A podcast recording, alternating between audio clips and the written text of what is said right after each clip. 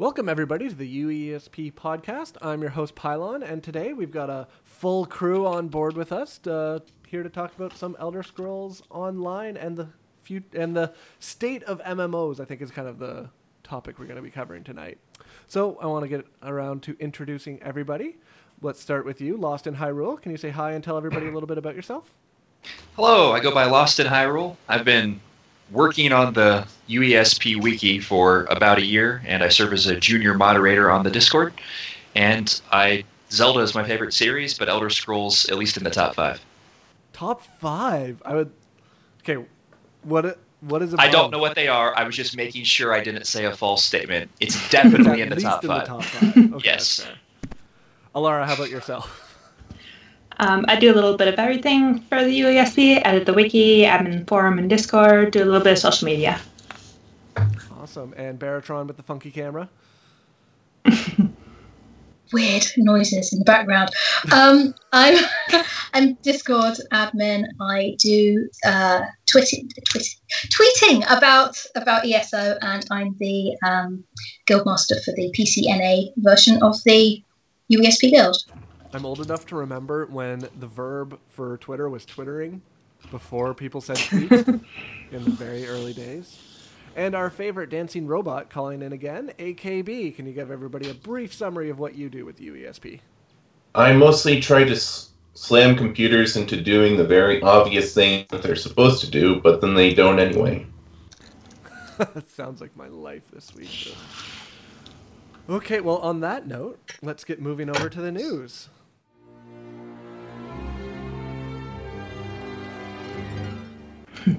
Okay, so the news this week, we've got a big pile of news, it looks like this week. So, first off, I want to give another shout out to Eric Gordon, who made us those amazing intro video um, musical composition for that, um, with Enodoc doing the actual imagery behind it. So, big thanks to Enodoc and Eric Gordon for those videos. ESO, we've got a lot of things coming up. Um, who would like to speak first to the news of ESO? Baratron? That's generally we leave to the Guild Doyen. Sure. Um, so we've got the Thieves Guild Dark Brotherhood uh, event starting. Uh, says here on March the 7th. Okay, March the 7th at 10 a.m. EST and ends March the 18th at 10 a.m. EST. So that's uh, the usual thing they're going for, which is basically two weekends plus um, like a week in between. And there's going to be double reward drops for world bosses and delve bosses in Hew's Bane and Gold, Gold Coast. Coast. Gold Coast. um, strangely, they're not doing double drops in More of Lorcage. They're just going to be double defiled whiskers, which is the style stone. So you're not actually going to get double moon dancer rings or anything like that, unfortunately. Um, there's going to be increased rewards for heists and sacraments. What happened last time was that if you uh, completed one, you got the reward for perfect. And if you completed it perfectly, I think you got two rewards or something like that. So if you're like me and you are absolutely terrible at heists and sacraments, um, it's a chance to actually get a good reward. Um, there will be double harvesting resources from nodes, not including the surveys. So, um, you know, if you're just wandering around, you pick up a node, you'll get twice as much stuff, approximately. There's, I think it's 50% off on the two DLCs, and uh, there's event tickets again. So, um, going towards the Indrik and the Indrik berries. You get those from completing the first sacrament and heist each day. It's just so sacrament and heist, so one for each. One for each. One for each, just kind of the same way that the Morrowind event worked. One Mhm. per each daily. I also Yep, and they said you can get up to a total of 24 throughout the whole event. So that's a lot. That's probably pushed most people. If you haven't got your Indrik now, you should be able to during this event if you've been doing all the ones at least from 2019. Um, I'm pushing into my third berry, I think, with this one, so that'll be exciting. Um, I also, uh, with the Morrowind one, I spaced out completely in the one night, so I went down to the world bosses. I picked up the quest. I went down there and waited. And there was nobody around for a good like half hour, and I was like, "What is going on?" And I realized I was down there the day the event ended. No one did a world boss after that day, so it was a lot harder to complete on my healer. Alarra, do you want to give a chat about what Legends is up to this week? Uh, so this week we had an update which included a bunch of bug fixes, new visual effects for the cards Mudcrab Ankle Snapper, Unite the Houses, and the Red Year. Um, a new feature for mass pack opening if you have more than 50 packs, and a new setting to automatically mute opponent emotes if you're tired of people just you know messaging the same thing over and over. There is also the February monthly card. Um, do you have the picture of that? I do not have the picture of that It's right now. in it's in the notes. if yeah, it's not able to do that. copy it out. Uh, okay, well, um, It is the train. I, gonna can read it out to everybody. It is training Yeah. grounds. It's a support card for four cost. Uh, when you summon a creature, give it a give it plus one plus one if it shares a type with the, the top creature in your deck. That's a very specific specific card. mhm. yeah, I was gonna see if I could grab a link to it here. It's, here's an article for it. I'll link in the chat. in the chat. Then everyone can see on their own. And if you're listening Yep. online, you can check the show notes to get the link for it.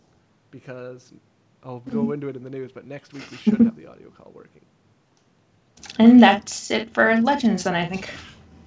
At least that's everything I had in the notes. Well, that's still good news. The seven or two point seven this week's uh, nice to finally get some bug Mhm. fixes in there. So yeah, and the new effects too. I used Yeah. the mud crab ankle snapper card a bit, and it's got this uh, little mud crab that walks across the board and just Oh, pinches really? your opponent. it's so cute. Yeah. amazing. I'll have to test that out. And then it pains me to say this, but AKB, we have some news about some other Elder Scroll games, and I'm hoping you can share it because of your witchcraft. So a while back, everyone took basically drew straws and said, "You know what? Let's take a guess at when Blades would release." Actually, and by chance, one user happened to guess the exact day it would release, and that user was me. March first afternoon. I don't know how long of absolute silence. He said, "You know what? No, it comes out." And I'm going to take credit for that, that they took the pressure of me saying it's going to come out on March 1st as the data came out. it's only on iOS because, again, technology hates me and also Pylawn this week because the day they announced Blades in the first place, I bought a Samsung phone going like, oh wow, time to finally upgrade after six years from my stupid LG phone that was broken five times over to a modern phone. Oh hey, they listed a bunch of Samsung options, but no, still can't play it. It'll be And based on when you signed up for it, you'll get into the closed beta or early access. It's going to take place this spring, which is a stupid comment because spring already started when they announced that, so who knows when it's coming out. Well, it- Maybe it'll they're at least be going by June 21st. maybe they're going by equatorial spring. Bethesda runs off of the planting seasons, it turns out.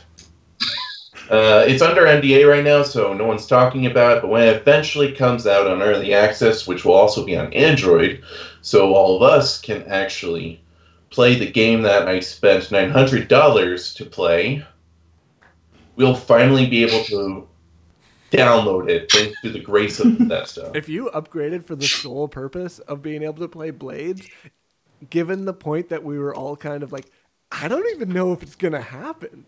That's a ballsy move. I told, I said the day it was going to happen. I'll have you know. You did guess the day, You but then you also, I believe, if we look back at that, you prefaced it with, "It's probably never coming out, but if it does, it'll be on the first. Well, that way I'm right in every universe. Either way, I am sad to know that we will not see you for long, since you clearly sold your soul to the devil for that information. Uh, I will miss you. We will play Blades in your honor, and we'll name our characters after you once you the devil has clearly taken its toll, and for you being able to guess that one so well. You have good luck with these things too. I feel this happens more than once. It has, has it has happened about five times now. Yeah. Okay, We so need to when get so- AKB in this. We need to get AKB in the same room with um, our Murkmire prophet. I don't think we can hit. I do want to know though, AKB, when is uh, the Elder Scrolls Six coming out? So here's the thing about that: that where I could actually answer this question, and I don't want to. You can actually answer it, he says, just to tease everybody listening. Saying like, "Oh, I actually know this. Don't worry about it." Here, here's the thing. Like, Bethesda pointed it out to us that if we just looked at their use of their website, we could probably figure out their release dates and what the games are about. So it's something I'm deliberately not trying to figure out. Oh, interesting. Okay, well, I think that leads us to figuring out what we are doing this week, and we're going to go to our scholarly pursuits.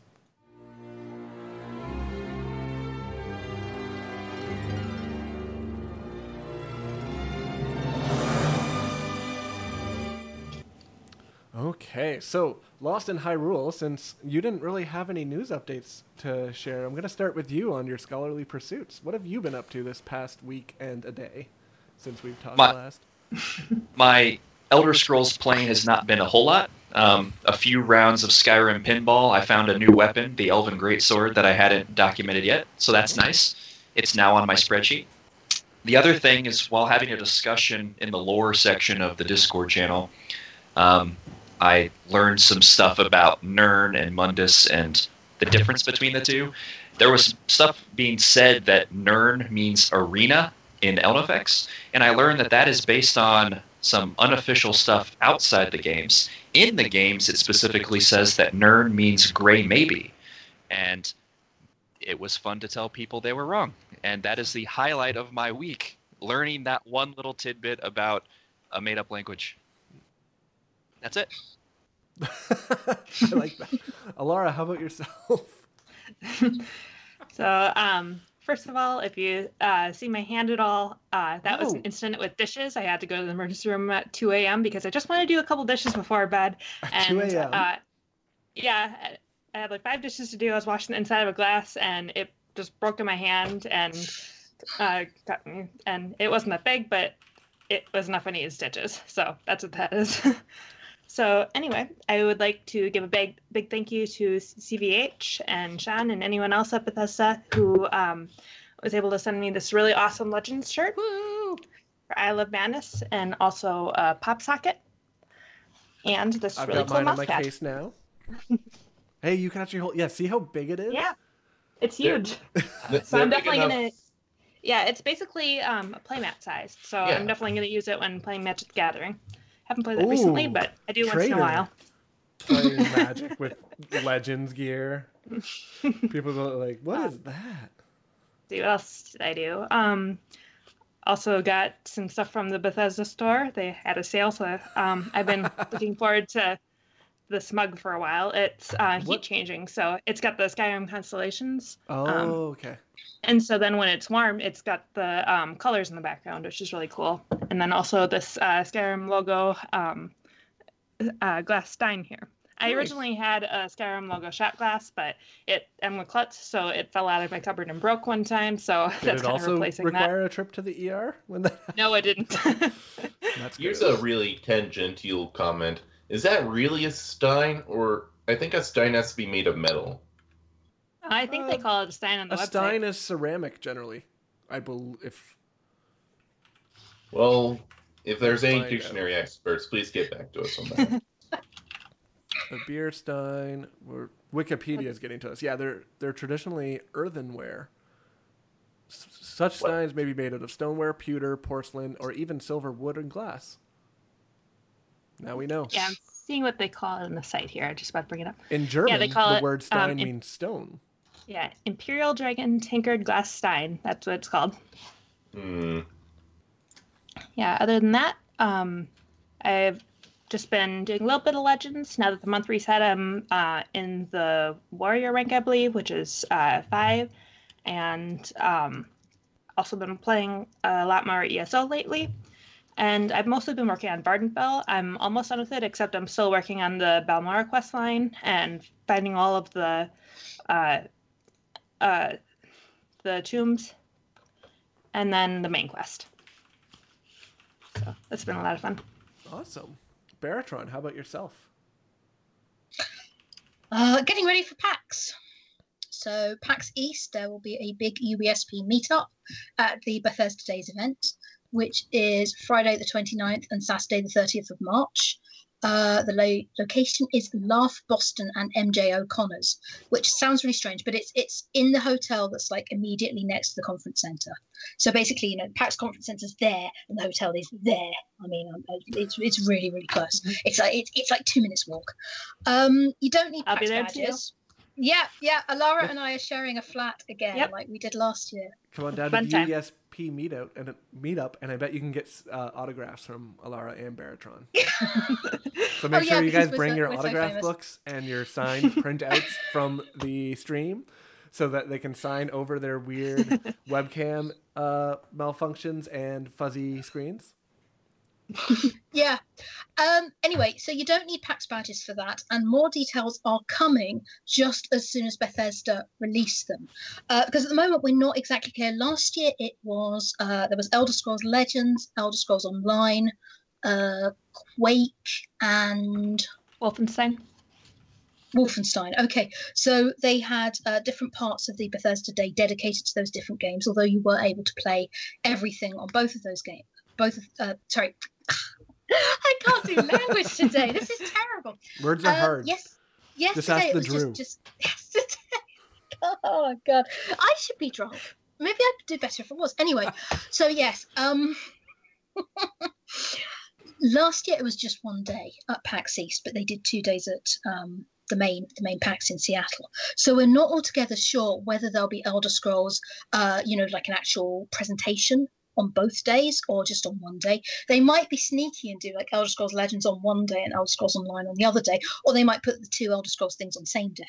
But we'll be arranging our UESP meetup around when they do Elder Scrolls presentations. There we go. I can do language. Now, if you want to look good for the UESP meetup, you can get your UESP merchandise uh, from Spreadshirt. shop.spreadshirt.ca slash UESP for those There's com. also Canada. a there's also a dot com. com There's dot also co a dot dot com for those of you.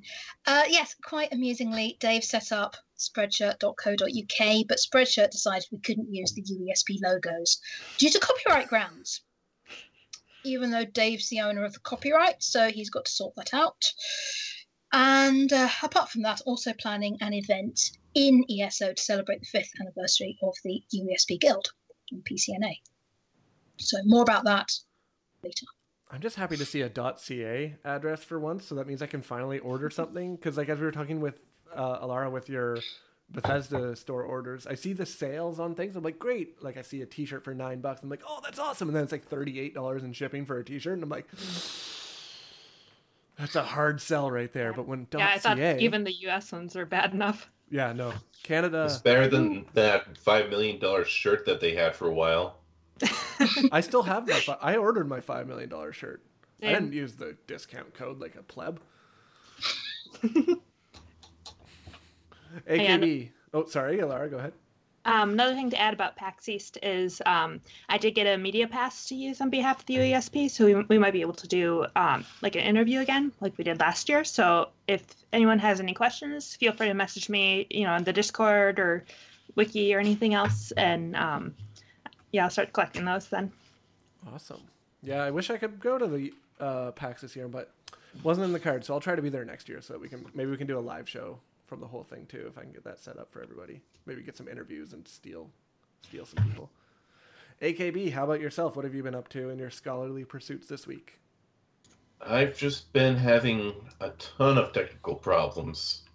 Like, before the show, there was this idea that we could be streaming gameplay as well during all this. And, okay, you know, it's just a simple plugin with OBS to get this all set up so it works all together. And I got it working with everything but the one platform we use to record this. Don't know why it's the one platform we use that isn't working, but we can't do it yet. What What's gonna happen is as soon as we end the show, you're gonna try it again. and It's gonna work, Absolutely. guaranteed. Uh, I also had my computer just spend uh, three hours with a blank screen yesterday. Hey, mine too. Yeah, but here's. I don't know why mine did mine. I think it was a Windows update that went up fell. But it's. Same thing, and then the thing with the whole, oh yeah, you can finally play Blades, but only if you bought an iPhone. And I'm like, I haven't bought an Apple product since 2006. So all around, I've had the worst luck with technology this week. Yeah, I can relate to that. Um, in my news, you'll notice that our show is on Tuesday and not Monday this week. And that's because I woke up yesterday morning also with no display on my computer. And I spent, then I was like running off to work, being like, oh, I'll just fix this quick. And then didn't actually fix quick. So running off to work, getting everything working, and nothing worked. So I ended up having to reinstall Windows yesterday. So that was basically my evening. Uh, I haven't really got any chance to play Elder Scrolls this week. It's been one of those just like whirlwind weeks of like back to back to back to things. I've been getting in at least to get my daily rewards. I saw the March rewards, which is nice. We should mention that the new ones are out. Eh, they're kind of unexciting. The there's a pet this time, right? It's another Sigic. Mhm. It's the Yeah, dog? Wolf Pup. The wolf pup, yeah. So yeah, so I'm that's cool. excited about that. So I'll at least yeah, I'm like I'll be going for every day anyways. Um, I'm surprised they I was expecting this week to be a bigger um, pull or this month to be a bigger pull just from the kind of like doing a TikTok where it's kind of a more boring than an exciting, boring, exciting, boring, exciting. But other than that, yeah, we got everything back up and running, so we could do the show tonight. We'll, I believe, unless anything we hear otherwise, we'll be returning to Monday night next week, so we shouldn't have to worry about anything again there, assuming computers don't blow up. And that's about it for me. Uh, does anybody else have any things they wanted to mention that they realized after their segment already ended and now they want to pipe in that they had also been doing other things? Another thing I'm waiting for uh, is Elder Scrolls Risk. I ordered it about two years ago, and Oh my um, god! I got it. Yeah, I Is got it like an email that- officially licensed one? Yeah, it is. It's uh, from I think uh, somewhere. Hasbro. I think it's either the UK or Australia. I don't remember, but um, they That's kept so pushing the release date back, and so yeah, I finally got an email that it shipped. So I'm waiting for that to come. I keep seeing like Lost react to things, but it's like he's not saying anything. So I'm just like imagining he's like a puppet and he just can't talk right now. Actually, I did think of something for myself. It's not Elder Scrolls related, but I did just get this dice bag. Oh, Oh, that's cool. oh, It, it is a very beautiful green with a very fancy Triforce logo for those of you listening at home. What kind of dice you got in there? I have two sets of greenish dice. they're just, not game you know, science dice. Not perfectly weighted to be random every time. Nah, I'm not very superstitious about such things. Uh, that's it. Funny story. One of my friends got a has a brand new puppy, and last night uh, came over with a D20 in its mouth, and then he realized that the D20 was in the bag of all the other dice. So he spent the night searching for the all the other dice and realized he could not find the D6, Oh, which we now realize that that puppy is going to be rolling his D6 for damage very soon to see what happens. oh, poor puppy. Vet said it's gonna it'll if the they said since it's not the D fours apparently for all you pet owners out there D fours are the worst one for a pet to eat. D sixes and D twenties are fine; they pass no problem. But the D fours Well- are sharp enough. Well, have you heard the story of the creation of the D4?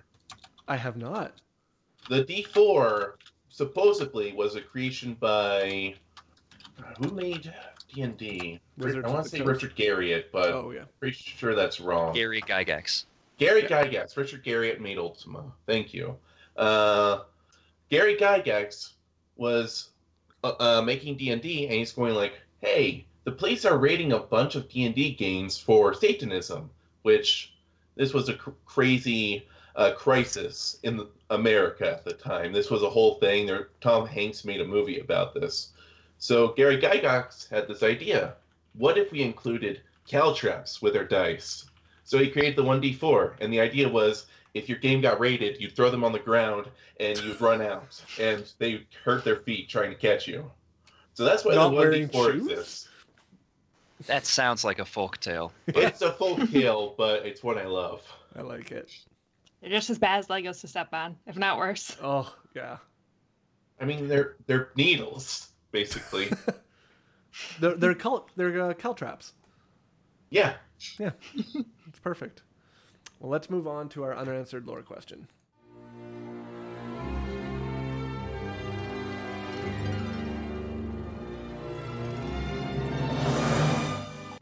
I have been replaced by a fluffy invader. Fia's gonna be sad that she had, or Fia's gonna be sad that she can't actually watch this week because there was a cat.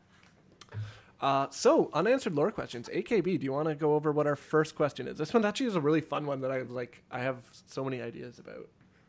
All right. Well, unanswered lore questions is a short segment where we talk about some of the infinite questions in TES. There's no correct answers here. It's just, oh hey, here's some thoughts about it that we can extrapolate from what we do know. So our first question is considering that people just forgot Solstheim existed until it was rediscovered in the late Third Era, are there other major islands just off the coast of Tamriel that people forgot to include on the maps? So has anybody got any thoughts of what you would expect to see? So, I mean, oh, go, ahead, AKB. After you. So, one thing that I immediately thought about about this is the fact that there really isn't much naval trade in Tamriel. I mean, look at uh, the shape of the continent. It's mostly a block of land, unlike, say, Europe or India or any other major place. There's not many places you can really go by boat. It's all you have to go around a giant coast to basically get nowhere if you want to ship things by water. So I'm going to say absolutely there are major islands that we just haven't noticed yet because no one's paying for these expeditions. No one has major navies. Yeah, and I think the other thing is we like we know Akavir is another continent. We don't really know the do we know the exact placement of where it is on a map? I mean, subject to be changed. We don't really know. So there could be all sorts of things between Akavir and Tamriel and around the coast. Like there'd be no reason to go there. So I would I would expect that might be a future kind of plot point where we might even see new races come from those. That's kind of the easiest way to pull them in from saying like the, oh, we didn't know these existed before. And that's some islands um, between Akavir and Tamriel, to my understanding at least. I know that the name Yneslea is one that um, Icefire Warden he pulled that name and then made that into sort of his own mythos. He expounded upon it, but the name came from an Elder Scrolls source.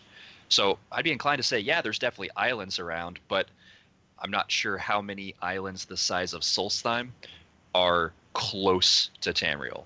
And of course, it depends on how habitable they are, whether they're relevant. I know we've got um, Norg-Tzel, which was the Murkmire prologue quest, and that's a not a super big island, but still an island with some significance, but it's just a little bit off of the coast. I I don't know how we can do. I don't know how far away Solstheim actually is supposed to be. I guess that's part of the problem. it's like uh like I don't know how much you can trust this, but in actual Morrowind, uh Elder Scrolls 3 Morrowind, if you turn up your uh, render distance far enough with mods, you can see it off of the coast of Morrowind. Can you swim there? Yes, it's absolutely possible to swim Okay. to Solstheim from Morrowind. Or think fly in- there. Yeah, and I think in the Dragonborn expansion and um, Skyrim, you can see the Red Mountain, like in the ash, like coming off. Oh the... yeah, Yes, I remember being able yeah, to see it. exactly. Yeah. There we go. You they're visible from each other and people forgot about it. I mean, yeah, Yeah. because you look there and you're just like, oh yeah, there's an island over there, and you can just kind of forget it's there. Look how like people forget about Australia all the time. I mean, I'd Yeah, be there- inclined to say that it's such a sparse place that it doesn't really hold any value. I don't know if they forgot that it exists. It's just they forgot that they needed to think about it. At I'm all. sorry, the skull would like to talk to you. no value. Shame. for Yeah, there's also you know those little islands that uh, came up in ESO that weren't mentioned before, Khenarthi's Roost and Bleakrock Isle and stuff like that as well. So there could be other you know small ones for you know short stories or quests or something like that even. Yeah, definitely. But yeah, as for big ones, it would probably have to be farther out, like maybe like you said between Tamriel and Akavir or something. Yeah, it wouldn't even have to be that far. Like if you think off like the northern coasts of Skyrim, who's going up there anyways? Like That's we true. don't we don't know if it's similar kind of climate to how it would work in the real world. So we don't know that it would be frozen to the north and to the south. We don't know how any of their things would work. So it could very well be a tropical paradise north of Skyrim.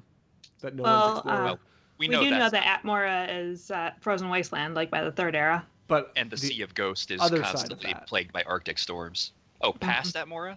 Right, that's what I mean. Past that, like, so we know up to a certain point, but we don't know where that is on the globe. Essentially, That's true. Okay. So I we don't you, know sure. where everything is placed, how it's working out that way. So like we could be at the southern pole of Nirn. Which would be very interesting. Lost, do you want to go over what the second uh, unanswered lore question was this week? Sure, and I appreciate that. So the question written is: With the Argonians independent of both the Imperial and Thalmor influence in the Fourth Era, will they involve themselves in the conflict between the Dominion and the Empire? And Argonians are my favored race to play as, so I'm glad I got to ask it. Um, I think it's an interesting one because after Oblivion, shortly afterwards, during all the chaos that went on at the Oblivion Crisis, the Argonians launched a serious invasion into Morrowind to reclaim land, and they also were one of the groups that most successfully fended off the Daedra during the Oblivion Crisis. And now that they've stabilized with Morrowind, they're just sort of living in the marsh again, back to their own stuff. I don't think they have any ideas of conquest any further.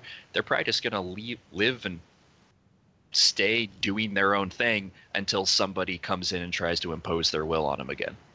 And then we'll see whether they're, I don't know, compliant or strongly resistant to it this time. I think that's the, the key takeaway for me is once somebody else or a threat big enough arises, then you would see what happens with the Argonians. But I would I would agree with that. Anybody else have any thoughts on what the Argonians might might get up to? An important thing to note is that, according to uh, at least one source in the Fourth Era, there is an Argonian king now, and that kind of hints that possibly we have the An-Xileel, or however that's pronounced, still in charge, which were a very isolation, isolationist, xenophobic faction that were in charge of basically causing the war between Morrowind and Argonia, and saw so many Dunmer uh, killed by them. And if they're still in charge, I definitely think they're going to take part in it, simply because whoever wins that conflict, their next target is probably going to be the Argonians. They're the only really truly independent ones, not counting Hammerfell, because Hammerfell's really still part of the Empire. It's just the way I see it, it is more like they're not part of it, but ideally they would be part of it again if their little conflict was over. But for the Argonians, I'm pretty sure the moment that whatever war is over, someone's going to try to take them back. Yeah, I can I can see that. Before we move on to the next segment too, I want to just put a call out to listeners and people in chat and stuff like that. With these unanswered lore questions, we've been toying around with the ideas of kind of mixing them up so that they're not just the unanswered lore questions, so that maybe it's lost tells somebody that they're wrong about what they believe one week. We might have some different, just kind of like random tidbits from the game, some like very obscure lore points. So if that's something you guys would like to see, send us a message, post in chat, be like, yeah, we'd love to see Lost just like smash people's head cannons down. That'd be really fun to watch, or anything like that. If you want to see any changes, so again, we're always keep changing things up. We might keep this, we might switch them out some weeks, we might remove them. Let us know what you like, what you don't like, and we'll take it from there. But on that point, I want to get moving over to the main topic of tonight so that Lost and I can argue incessantly for the rest of the night. Uh, so we'll move over there now.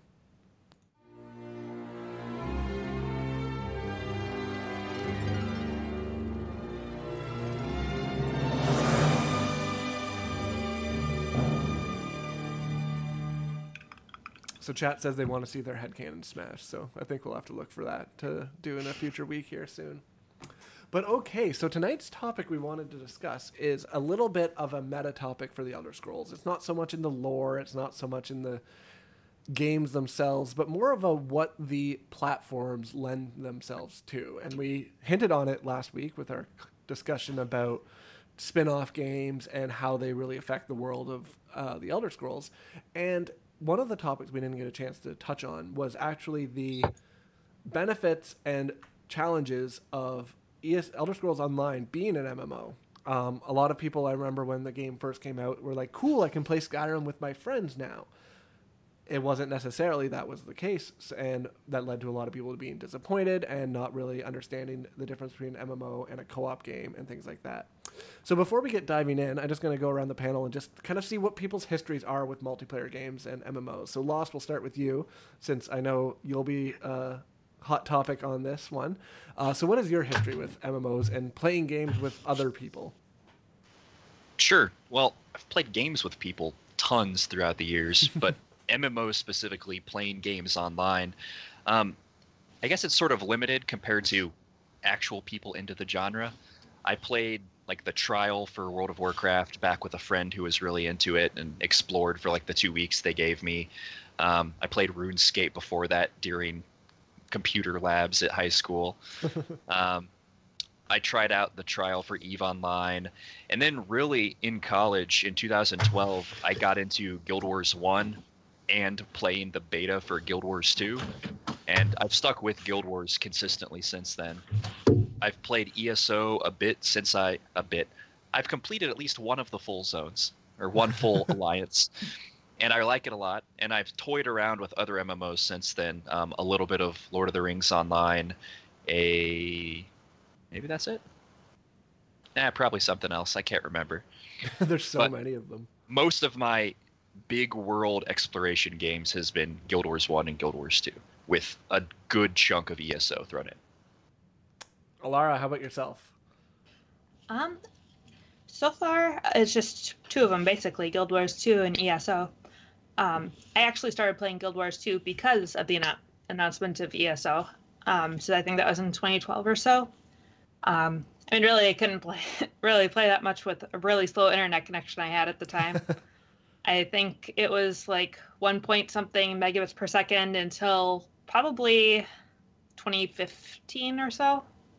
So yeah, but um, so I played that. Got kind of used to the whole MMO thing. Uh, it gave me some expectations, I guess, for what Elder Scrolls Online might be like, and then um, yeah, I got into the betas and playing Elder Scrolls Online. Then and really haven't gone back to Guild Wars 2 for quite a while. I think it was when they destroyed the main city of that Yeah. game. And Lions, I the was- Lionsgate or Lion's Arch. Lions Arch? Lions Arch. Yeah, That's how they're long kind it's been of since I played. Yeah, it was kind of like my main hangout in the game when I was like just chatting with my guildmates and stuff, and it was it just changed too much. So that's kind of when I stopped playing. That's funny. And I Baratron? kind of you know Oh. boot it up once now and then for their holiday events. I really like how they, um, th- th- like they change how the whole main city would look. Basically, that's Yeah. something I really liked They about it. They structure their events very well in Guild Wars. Mm-hmm. Baratron, But, yeah. about you? I'm old and I have a long beard, as you can see. Um, so my experience is actually before graphics. When I was at university, uh, between about 1995 and 2000, I played a MUD, multi-user dungeon, which was the basic idea of an MMO. You know that there were hundreds of people online. Uh, you would explore a world with other people. You could group with them, or uh, and there were quests that you would do, and you could do them with other people or separately. But it was all text. And not only was it all text, but your internet connection speed mattered Yeah. because if you were doing, if you were fighting another player, then it wasn't turn based. So if somebody could type faster, or if their internet speed was faster, or they had a macro, they could kill you before you even knew that you were. And you're like, oh, oh, uh, okay, we're, we were in combat, but now I'm dead. And this, no, this experience did greatly affect my desire to play games of this nature because when you were dead, you lost XP, you got rolled back a level, sometimes you got rolled back a couple of levels, and somebody'd come along and loot your corpse. Yep. It was fine if you could have your friend stand there to guard your corpse, but if you couldn't and you had to go back to the place, you know, to respawn, and then run back naked without any gear on and try and loot your own corpse, it really, um, yeah, it wasn't very pleasant.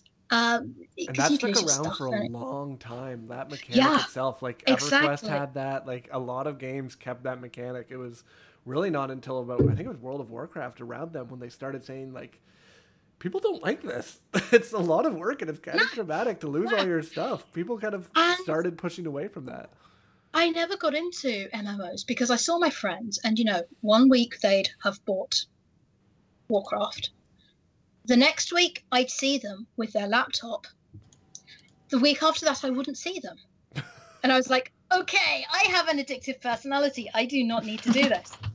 And I play ESO because it's Elder Scrolls, not because it's an MMO. Yeah. And AKB, I believe we've discussed before your general distaste for MMOs, but have you played too many more in the in the past? I have played too many in the past. Uh, the That's first, what led to the distaste. The first MMO that I played a lot of was, gosh, this is. I'm definitely going to get this order wrong. I think it was first Guild Wars Factions, which I wonder if Lost remembers that. I uh, played like some warrior necromancer hybrid, which was apparently like the worst possible combination I could have chosen. Uh, after that, I played a little bit of EverQuest. I don't remember which one because I didn't really care for it. I I did a lot with World of Warcraft, which until like everyone else on the planet, Cataclysm, that's when I stopped playing it, which is when it got good. So uh, what else? I played Phantasy Star Online, but never online because that whole trying to set up a GameCube to play Yeah. online thing was way too complicated. Uh, what else? And of course, ESO and a bunch of modern ones because every other game's an MMO these days. But or a battle royale. I've been playing MMOs for a while. Yeah, and myself, I I first started playing MMOs with World of Warcraft. That was kind of my first little touch into the waters there, and I really I haven't stopped playing World of Warcraft. I'm on hiatus right now just because I don't really enjoy the content that they've come out with in the current expansion. Uh, I played Guild Wars 2 religiously for a good solid two years. That's when I started Extra Life, and we would do a number of like we do full completion runs over 24 hours of Guild Wars 2 of just different events and different uh, of the parts of the living story. Um, and then other than that, those have been my two big ones. I've tried all of the Korean MMOs for the character creation screen and never actually made it into a game. um, I got a, I got into WildStar for a little bit before it just imploded on itself. Um, and then ESO has been the most recent one, and probably, to be completely honest, after I pro- started playing ESO maybe three or four times before it actually truly grabbed me. Uh, I find the early experience in ESO to be not really forgiving for new players, not really great if you're not already, if you're not going in there with the plans that I'm going to get really good at this. It's a little hard to understand where you are and what they're doing, but they've done a really good job with changing the tutorials and making them better for things like that. So that's where I'm at now with uh, MMOs. And so our thought tonight was kind of to go over a couple of different kind of just theories in our heads and kind of bat them back and forth. And we kind of want to talk about and kind of debate what would be what would a non MMO ESO look like? Would it be better? Would it be worse? What would happen? What's some of the benefits we gain from it being an MMO? What are some of the things we lose from it if it weren't an MMO? And what would we really care about differently? Um, so why don't we get started with kind of the easier thing? Is what is like the biggest things that we would lose if ESO wasn't a MMO lost? So, so high level thing to make sure everybody's on the same page. Um, I brought up originally when Pyle and I talked about this privately the idea that ESO, as it is, as it currently exists, doesn't do much with its MMO ness. It does a lot with being multiplayer, but there's something about it. I think, I feel at least, that isn't the first M. It's not massive, or at least the massive part doesn't contribute to it. So when I'm talking in this section, or where any of us are talking about it not being an MMO, it would still be a multiplayer game in this hypothetical alternate reality. It would still be a game that had dungeons, a still be a game that had trials. Um, so you would still have your four man and your 12 man groups and all the adventuring stuff. It just wouldn't be an open world. So you're And then there would be other changes from there. you're kind of describing a more like Destiny style or Warframe style game That instead Yeah, of being future based, it would be you have your hub area that everybody kind of hangs out with until you go on a mission or go to a dungeon or go do something like that that you would do with your friends, and you kind of port into those instances, things like that. That is the yeah, that is the base basic, idea yeah. at the start of this. Yes. Awesome. So, talking about, oh, I lost my spot, but lost if it were not an MMO. Okay, so the idea I tried to think about, or I guess the way I phrased the original question, was if you changed ESO to be a game, say where you only saw other players when you're in a city. If you left a city, the only other players you see are the players in your group or your party. I can't remember what it's called. So you only adventure with your party members.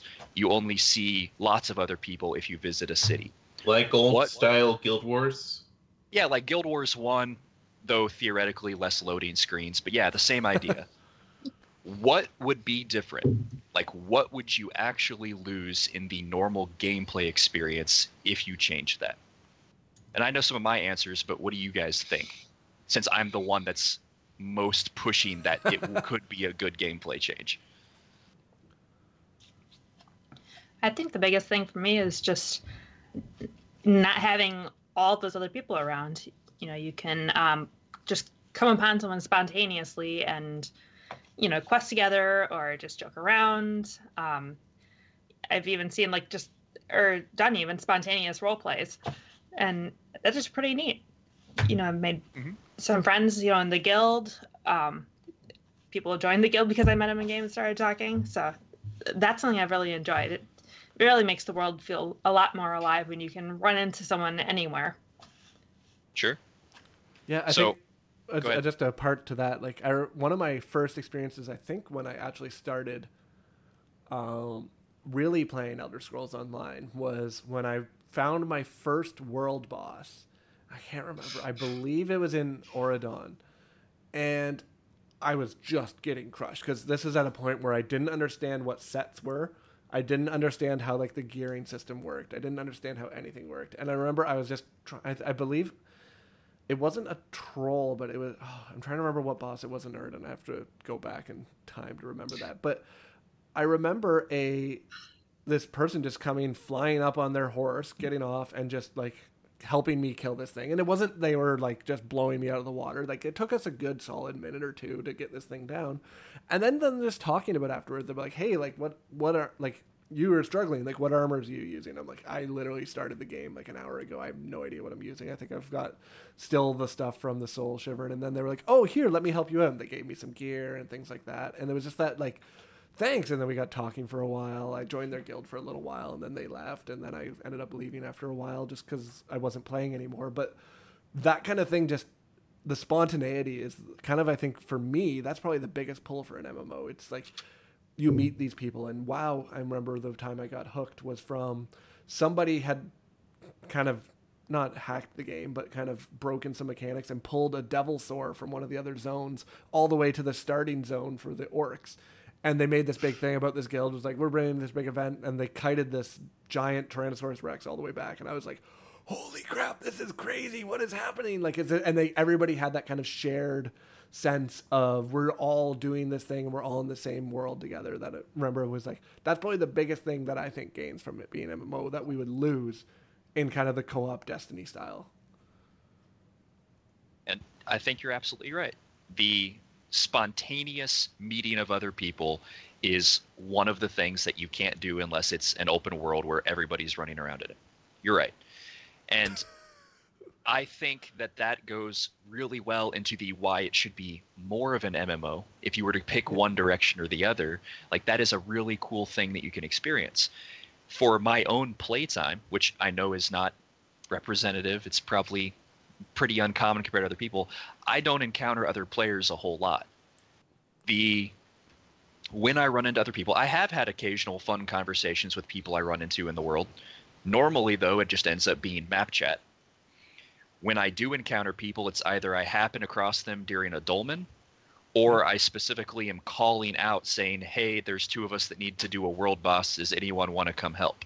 Which is the same thing as searching for a party theoretically like in a warframe scenario hmm. So I don't have the spontaneous things as often. When I do, it's really cool, but it seems like such an infrequent part of it that I could see being willing to sacrifice it for something else if what you sacrificed it for was significantly better. But you're right, that is something you lose. See, what you're coming back to is the reason why I play on the North American server, even though I live in Europe. Because when ESO started, I made I made an account on on each, and I tend to be nocturnal. I mean, here I am at like nearly three in the morning talking to you guys, and I was wandering around Betnikh, which is the second starter island for the Daggerfall Covenant, and there was me and one other player. And I was like, I don't like this. This is creepy. And that's why I play on NA because um, the world is much more populated. And I like that. And I like wandering around and seeing other people. And sometimes it's a pain in the backside, like when you're farming for materials and there are other people and you can see and you're going towards a flower and they're going towards a flower and you're doing the, am I going to get it first? Are they going to get there first? But I like it. I just like that there's other people around, and sometimes they have really unlaw friendly names, and that's really annoying. But like I, of I my just, terms. well, yeah, that's because all of yours are Pylawn, aren't they? They're basically all Pylawn or variations of that. There's there's a guy in our guild called John Law, and all of his characters are called John Law, except the one who's named in French, who's Jean Noir. and yeah, um, but anyway, yeah, um, I think um, definitely friendship. I mean, I I have a partner that I met through ESO. Uh, despite the fact that at the time we lived uh, 3,800 and something miles away from each other. And I would not have met that person if it wasn't for ESO. So that's that's quite a big a big deal. I feel that if it was like a party type situation rather than uh, now one thing I do have to bear in mind here is we are talking very much about how it is on PC. Yes. Uh, I was Yes. talking to some of the console guys um, literally an hour and a half ago, and on console they have voice chat all the time. They have voice chat, but you can only be in one voice chat channel at a time. So you can either be in like a zone chat, which is the people who are physically near you in the game, or you can be in a group or party chat with the people that are in your instance in a in a group or uh, group dungeon or a, or a trial, an instanced area, or you can be in guild chat. And I feel that's that really is a letdown because in the PC text chat, you can be in five guilds at once. You can watch the zone chat, you can have party chat, and you can have individual whispers with as many people as you want going on. And you're able to organize those into tabs or, or just have a single window with everything going on and different colors to try and see what's going on. And yeah, I mean, the friendship aspect, I feel that um, it's a really, really big deal. It is. Sure. Yeah, so I think in um, kind of in the counter to that though, as you brought up, like there is things that would be very beneficial if it wasn't an MMO, and I think there's a lot of things that could be gained there too. So, um, AKB, is there anything you can think of off the top of your head that you would actually like to see if Elder Scrolls Online wasn't an MMO? If Elder Scrolls Online wasn't an MMO, I'd like to be able to just download the whole thing and have it on my PC and open up its files and see everything that's actually in it. Because that's something I really hate about MMOs is there's always major time pressure on you. Because almost every MMO in history has been shut down eventually. A few have been saved by fans recreating the original servers, but super unlikely to happen for most games. And whatever you do, there's major pressure of if you want to actually see this content, you have to do it now. You will not get a second chance. And that's the other bad thing. There are no safe states in most MMOs. So if you have to make a choice, which ESO has more choices than like any MMO I can think of. Like every quest basically has at least one minor branching path. It's if you want to see every all the content, really, you basically have to play this game 24/7. With multiple characters. Exactly. Like, because, like, oh, you can skip this part of the quest if you're clever, or you can talk to this person ahead of time. There is that stuff in ESO. It has so much of the traditional single player content from the Elder Scrolls series that it doesn't work in an MMO setting because to get back to that point is 500 freaking hours. That also makes it very difficult to edit the wiki too. That's also one of my main Very difficult. From selfish uh, points of view, there. I just want to open up a creation kit like environment and go like, oh, these are the branching paths. Write it down, copy paste. Oh, done. hmm So, I think the two points between Baratron and AKB actually points out probably where my viewpoint came from is that there is the story and world immersion side of the game and then there is the fellowship and r- repetitive um, not in a bad way just you know continually doing Yeah. the same things that um, submission i think is the way that engagement is phrased the that sort of gameplay. And those two things are very different desires you would have in a game and a lot of modern mmos layer those over top of each other. So i guess the reason i originally asked this question is because i look at stuff like exploring and getting immersed in the world and then the single player story that you're going through and see that that could probably be done better outside the way an MMO is structured, even if you still had it be multiplayer. But you can also go the opposite direction and have things that more cater to making friends, to socializing, to just casually doing similar things over and over. And that's why I think ESO could go either way. I know that if you moved it either direction, there's people in the middle that would be unhappy. Yeah. But I think that either type of game could be better if it was focused on. It was a hell of a compromise. It really was. Um, the early versions of the game were much more traditionally MMO, and all of the people who had come from an Elder Scrolls environment were like, "Ew, I don't like this." Yeah. Um, if you even remember um, back when the game was subscription only, the last piece of content that we got before the subscription was taken away was Craglorn, which at the time was it was what they were calling an, an adventure zone (brackets TM), uh, which was everything was forced group content.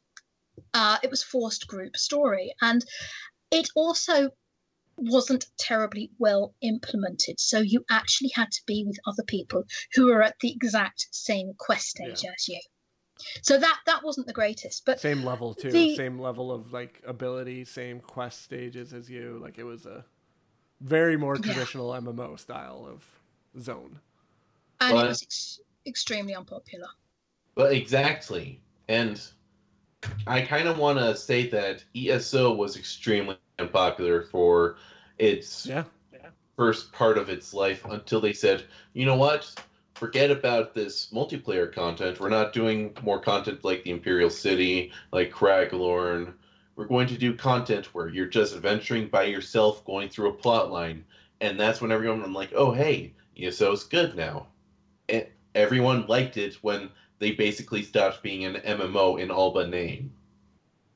In Yeah, some ways. Or, it, Orsinium was uh, the first DLC I think that was really, really popular. That one was well done. I think it's still one of the best DLC in the game.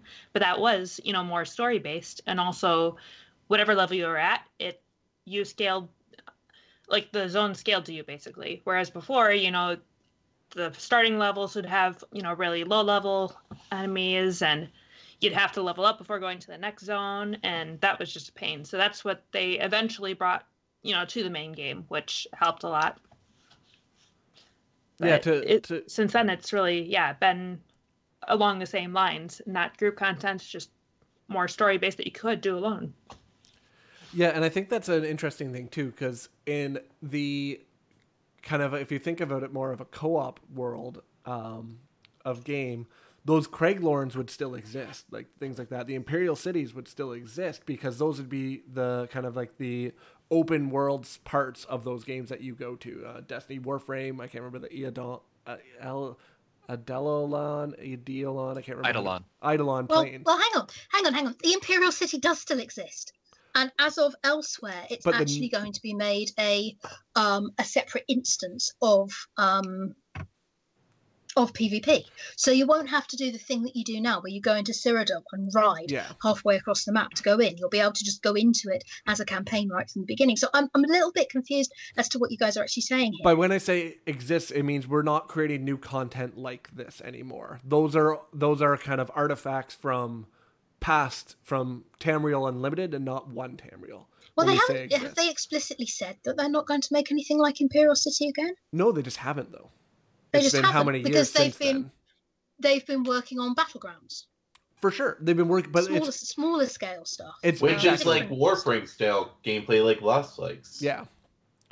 They so what what is interesting is for me, I would say that Elder Scrolls Online actually uh, to Lost's earlier point that they either need to take more advantage of the massively part, or it would be good if they went to more of a co-op model. I actually really like the the way it's uh, created right now because you get a little bit of that both. You still get those open world interactions if that is what you kind of want to in, do in a game. At the same time, I can log in with three of my buddies and go just do dungeons for the night, and then we don't have to do anything. We kind of queue in, press a button, press a button, and we teleport into a dungeon. We get those kind of still group based content if you want it, but also if I just want to go explore, see if I can find some world bosses, complete the map, I don't have to worry about what else is happening, and I might run into to do some cool things and kind of find these new things that I didn't know about um, previously. I can. It's like that that sense of exploration that I know in a lot of other games like World of Warcraft. People feel like people are moving from World of Warcraft to Elder Scrolls Online to give them that sense of when they started World of Warcraft and the world felt so big, and it was this like mysterious thing that you just kept kept going through and you didn't really know what you would be finding and you wanted that sense of mystery. Whereas in World of Warcraft it's so documented and explicitly you go from here to here to here to here to here now that nobody really has that sense of wonder anymore. Whereas in Elder Scrolls Online there still is that sense of wonder of like wow I'm in the zone and there's so many things happening there's so many people it's lively. So I think like that would be what I lose but I'm also like I'm in my 30s now. I have two kids. I have a home. I have to clean it all the time. I have to do chores. I have a life. I have work. I can't do what I did back when I played World of Warcraft and I was in college and didn't have to go to class if I could keep my grades up well enough. And that part of me pulls me more to the co-op plays, the Warframes, the Destinies, the Apex Legends, those kind of games where I can get in. I'm like, I have a half an hour. All the kids are asleep. All everything's put away. There's a nap. I can just do a quick thing, get in, get out, and not have to worry about it anymore. So I can see the pull of that super well. And even in an MMO, like you've got dungeon queues that will take forever to do. There's there's not that like instant get in, get out short story kind of thing. And for me, I guess my whole kind of point of view on this is I wouldn't want to change ESO for what it is, but I would love another game that was that kind of quick go in. Maybe Blades will be like this. I don't really know. I doubt it because of the mobile uh, interface of it. But the, that quick story, go in, get a handful of a story, do that again, and then if you choose and you want a bit better at it, you can do it again and again to kind of grind out the experience. But I would love to see that as a different game. But I would never really want that to take away from Elder Scrolls Online and having that open world and the ability for those other things to happen. The one thing I do feel about ESO that's missing is that um, it's it's scaled for solo, groups of four, and groups of twelve, and then world bosses and you know encounters like that that can be just you know, any old random size. Um, I would really like to see some duo content. Yeah. Where you know you and a friend go. Um, I know it happens a lot in the guild as well that sometimes we've either got a group of three or we've got a group of five Yeah. and everything's scaled for four, and you're like, "Arr." so either one person has to drop out and say, "Well, it's all right, guys, I'll go and do something else," or we're trying to pick up a random person. It's just, just yeah. And one Anyway, of, one of the things with that aside. note too is uh, World of Warcraft did something similar, and they called them scenarios, and they were always very story heavy, kind of playable experiences with a group of two to three people. Um, they've moved that into kind of their different part of their instancing models where that happens as part of quests. But that would be something that I would really love to see with ESO is story based group content where you're going through with a small group of people to do things that aren't dungeons you're going through, you're looting, you're trying to do faster, better, get them done. But those scenarios, they, they pace you at a certain way. They kind of tell you, like, you have to go this fast through this thing because it's basically you're watching a story unfold. Um, I remember Guild Wars 2 did something, did a number of similar things with kind of a living story as you would go through, and you could be grouped and do that. And I loved that about that game. But that's that is somewhere where I would say ESO is definitely lacking. Yeah, I also liked about Guild Wars 2 how there'd be the regular events throughout the day where there's these Yeah. massive bosses like the dragons and stuff where you'd need, you know, 20 plus people to group together and um, usually you'd have to do like a series of quests and stuff and then you'd have this giant boss that would actually take a while to kill. And even um, one for one of them there would be a room where you had to find different pieces of an item or something like that, or like some kind of special key. I can't remember. But then um, often that would open a secret boss that people could do afterward. Yeah. I, I really wish that Elder Scrolls Online had some of those type of things. And they tried to do cool it with see all these people dolmens. together. They tried to do it with dolmens, but it, it's not the same. It doesn't have that grandiose feeling that the world bosses from Guild Wars really did. Exactly, and I mean you can dolmens. can pop up- Yeah. Yeah, exactly. And can't. dolmens can pop up anytime. Whereas I remember Guild Wars 2, there'd be timers like, oh, you know, in an hour and a half, you Yeah. know, this boss is going to come up in this zone. It's You'd have to watch the not all going on at once. You can't just go up to it. You have to be there when it starts and wait Yeah. for it. Yeah, but then also co-op game version of Pylawn is things like yeah, but think about how much stuff you missed because I was like at work and stuff like that, and I was like, oh, I really Yeah. need to get this. I wanted to get the.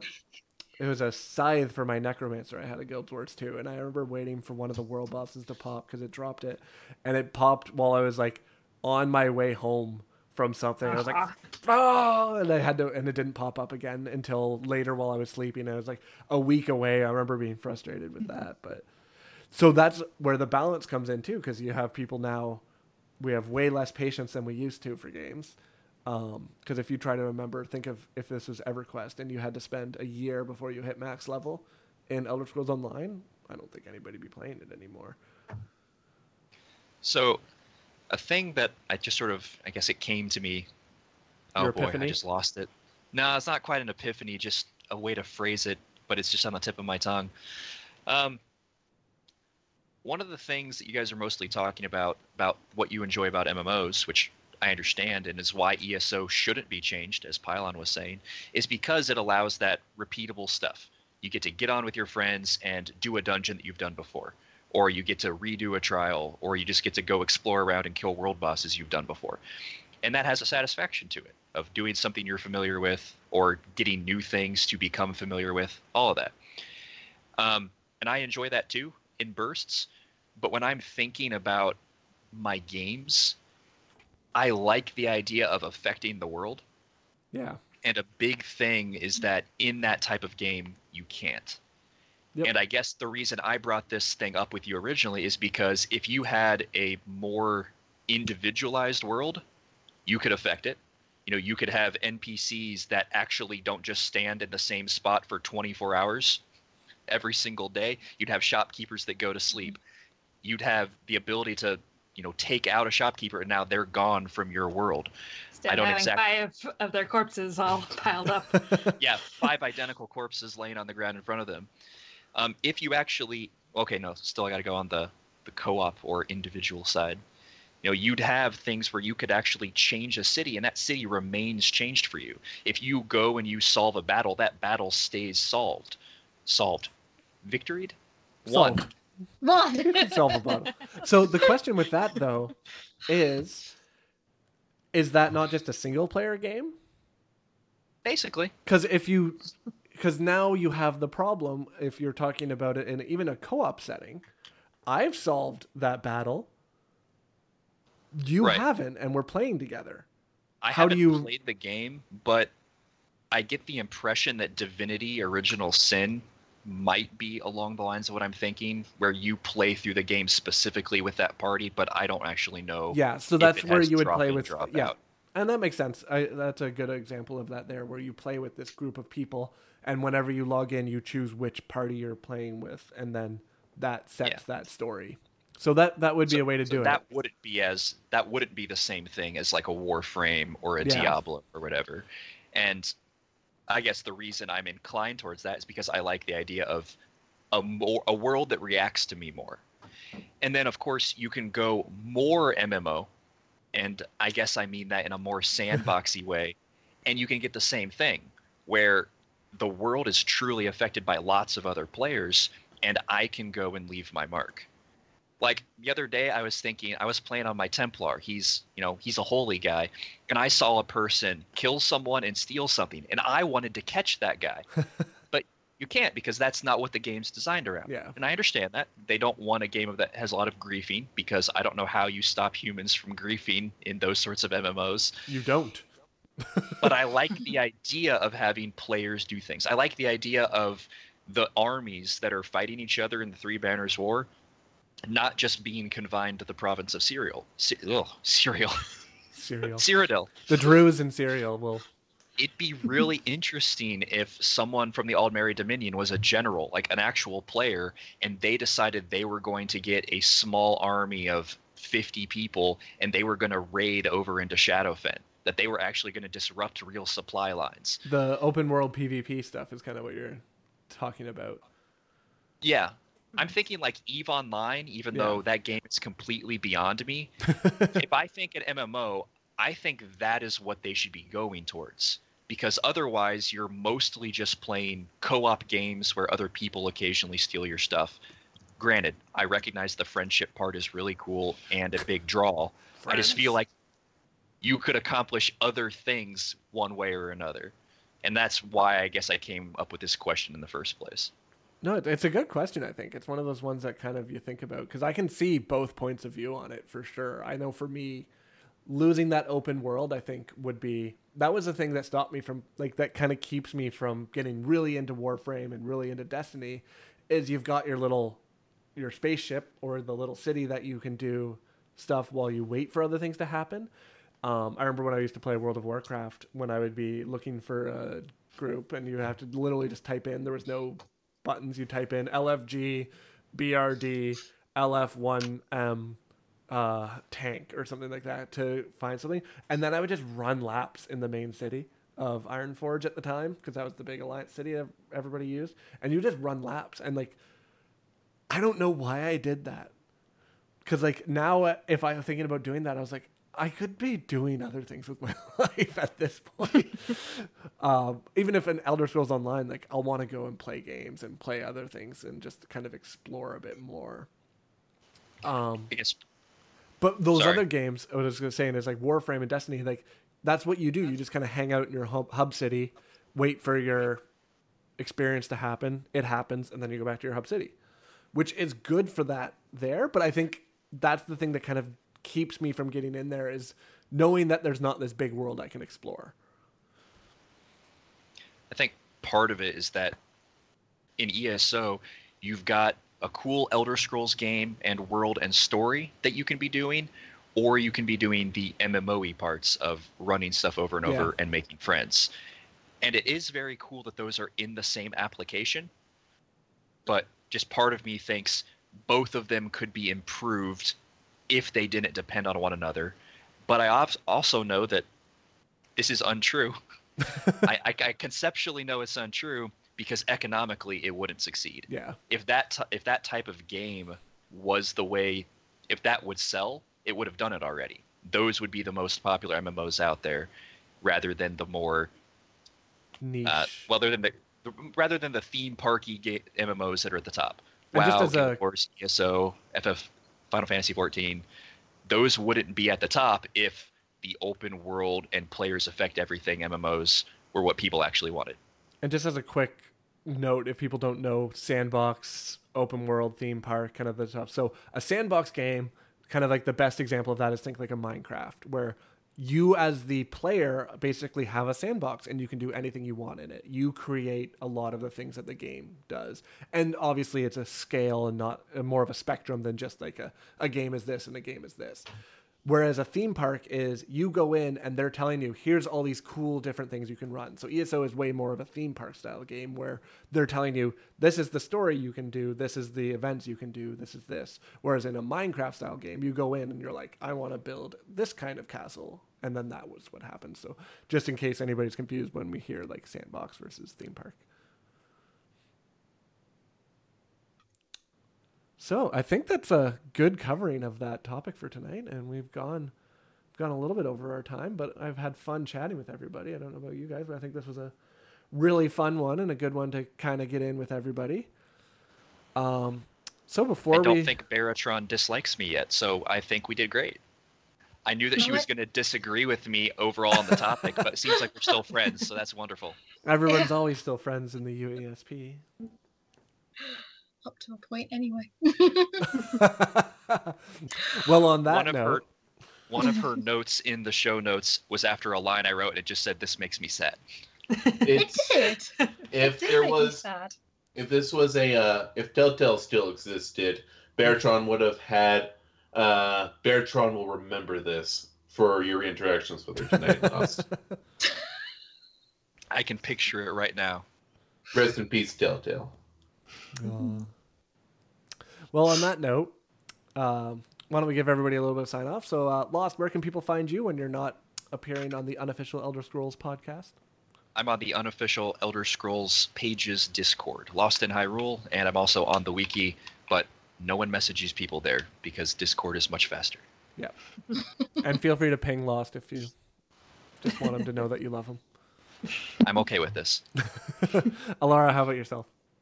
I'm Alarra on the Discord as well and on the wiki, or on Twitter um, underscore Alarra underscore.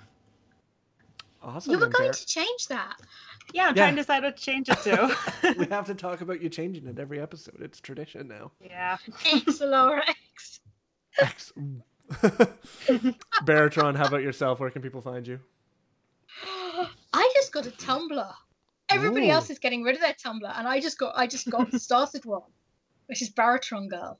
Um, but it's not very exciting, and it's mostly about me squeeing about a completely different video game. So, so you know, you don't have to go What game? Uh, you can Ace Attorney. oh. Yeah, because because I have two games. I have the game I'm playing on my my big screen and the game I play on my little screen. Yeah. and I only have two games at a time. I'm very, you know. Other the- people like. There's a guy in the guild that I hadn't seen for like nine whole days, and he turned up, and I was like, "Where have you been?" I was, I was really worried. He said, "Oh, I was playing, I was playing Fallout." I said, "Oh, you've been cheating with us, cheating on us." Uh, but yes, Where you'll else find can me on people the find you? Discord, uh, the Discord, and on the PCNA server, and also sometimes on the PCEU server for ESO as at Baratron. Awesome. An AKB? Go to the end of the street, turn left, take the next right. If you see the house with the fallen roof, you've gone too far. Knock twice, pause, knock again. They'll let you in, but be sure you have the money. I'm gonna try this as soon as I get off. I'm trying to figure out where that actually would take me now, and this might be interesting. I might end up at the Christmas tree house. Interesting. And as always, I'm Pylawn, your host of the unofficial Elder Scrolls podcast. Uh, make sure you check out the unofficial Elder Scrolls page's Twitter account at UESP underscore net. Search for us on Facebook. Just type in UESP, and I'm sure you'll find it somewhere. And as always, the Discord server is bumping, so make sure you come check us out, discord.gg slash UESP. And on behalf of everyone here, I want to say thank you for coming to join us as we rambled on and chatted about this. I had a lot of fun, and I think everybody else did. And enjoy your adventures and Tamriel. Have a good night.